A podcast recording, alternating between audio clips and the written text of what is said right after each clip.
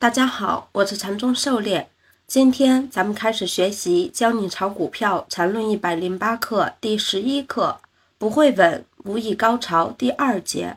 咱们的讲解按原文对照逐段进行，力求贴近原文解读，弄懂每课重难点。禅论原文：其实强弱都是相对的，关键是你操作所介入的标准。对于超超短线来说，在一分钟线上显示强势就可以介入了，特别在有 T 加零的情况下，这种操作是很正常的。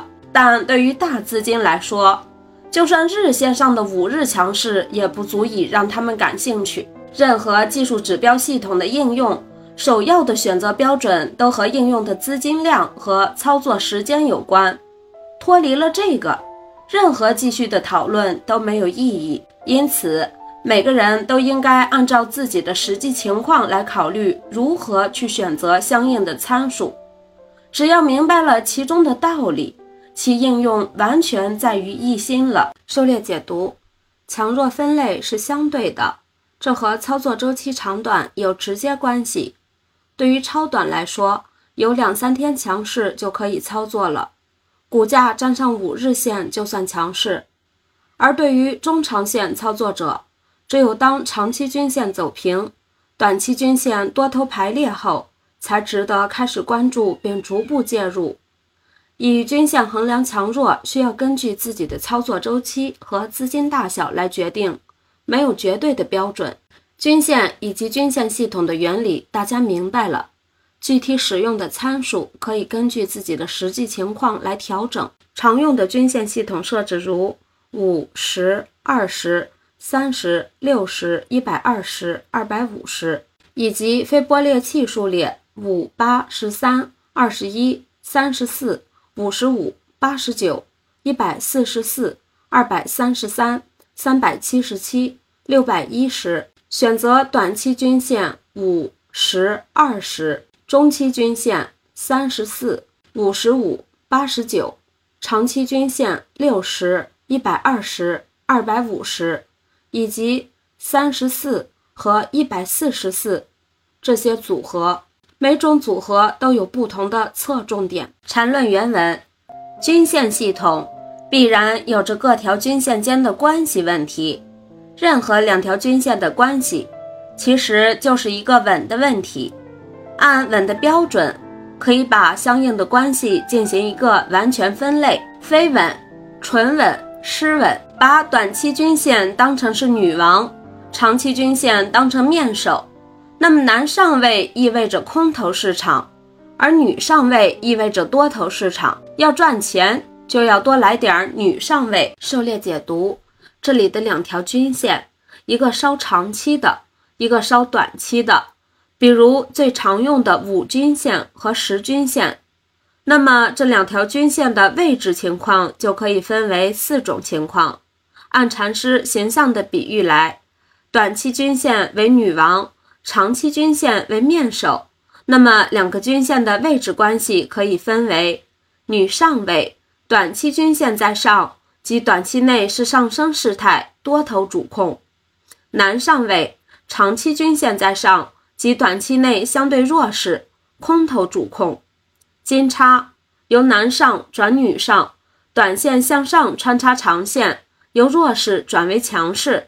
死叉由女上转男上，短线向下穿插长线，由强势转为弱势。缠论原文：非稳，短期均线略略走平后，继续按原来趋势进行下去。纯稳，短期均线靠近长期均线，但不跌破或升破。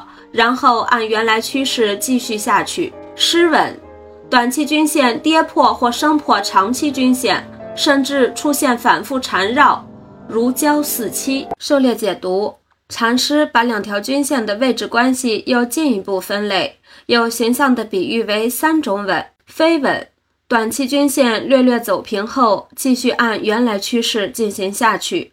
如图分别是下跌和上涨过程中形成的飞稳、纯稳，短期均线靠近长期均线，但不跌破或升破，然后按原来趋势继续下去。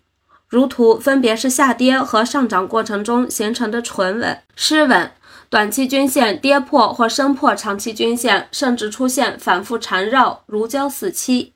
如图反复纠缠形成湿稳，大家多看图，对照历史 K 线，观察各种稳的调整情况。其实禅师用均线稳对调整程度做了量化和分类，非稳表现为 K 线横向连续包含、横向震荡、强势调整；纯稳表现为短线大幅快速调整，两个 K 线上涨洗盘、下跌反抽，注意后面延续。失稳表现为一笔调整，形成单次失稳；中枢震荡形成反复失稳。缠论原文：飞稳出现的几率比较少，一般都是在趋势特别强烈的时候，而太火爆的趋势是不可能太长久的，所以其后的震荡经常出现纯稳。任何一段基本的趋势过程中最常见到的方式，特别在男上位的情况下，基本都是这种方式。一旦出现纯稳反弹，基本就该结束了。在女上位的情况下，调整结束的概率也是很大的，但也要预防纯稳演变成失稳。失稳一段趋势后出现的较大调整中，还有就是在趋势出现转折时，这种情况也很常见。特别是在男上位的情况下，如果出现短、中、长各类均线来一个 NP 的失稳，这么情色的 AV 场景，往往意味着行情要出现重大转折，要变天了，男上位要变成女上位了。狩猎解读关于三种稳，结合禅师给出的评价，我们需要注意飞稳。太轻飘，以后的走势不稳，容易后面产生震荡。纯稳，这要小心骗线，只要不是骗线，其后走势都较好，类似空中加油形态。当然，对于难上位的情况，很可能是反弹出货一日游。失稳，反复出现失稳，两条均线反弹缠绕，本质就是多空双方缠斗，形成后面讲到的走势中枢。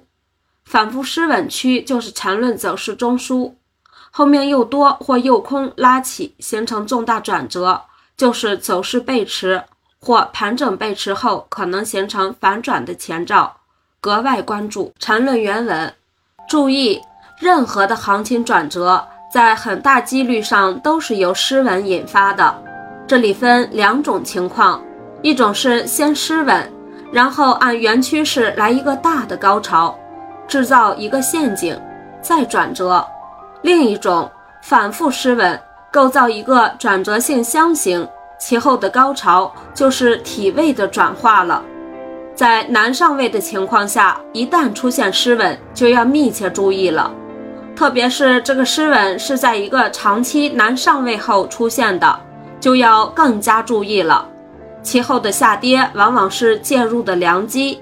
因为空头陷阱的概率简直太大了，必须提醒这一点对趋势形成的第一次失稳不成立，但失稳之后必有高潮，唯一的区别只是体位的区别，关键判断的是体位，而不是高潮的有无。狩猎解读学过缠论后，现在想想，失稳的过程就是构造中枢的过程。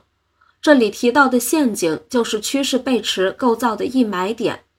禅师这一刻开始，由均线系统慢慢的向趋势方面引导，由浅入深的，慢慢的把大家带入缠论技术分析的殿堂。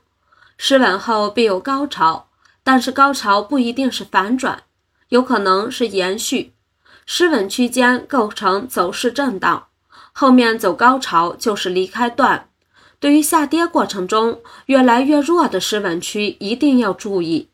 如图失稳后向下高潮。缠论原文：会稳才有高潮，连稳都不会，怎么高潮呢？狩猎解读：稳就是通过对短期和长期两条均线的位置变化情况进行完全分类，来体会多空双方力度变化。只有把握多空变化，才能把握高潮的节奏。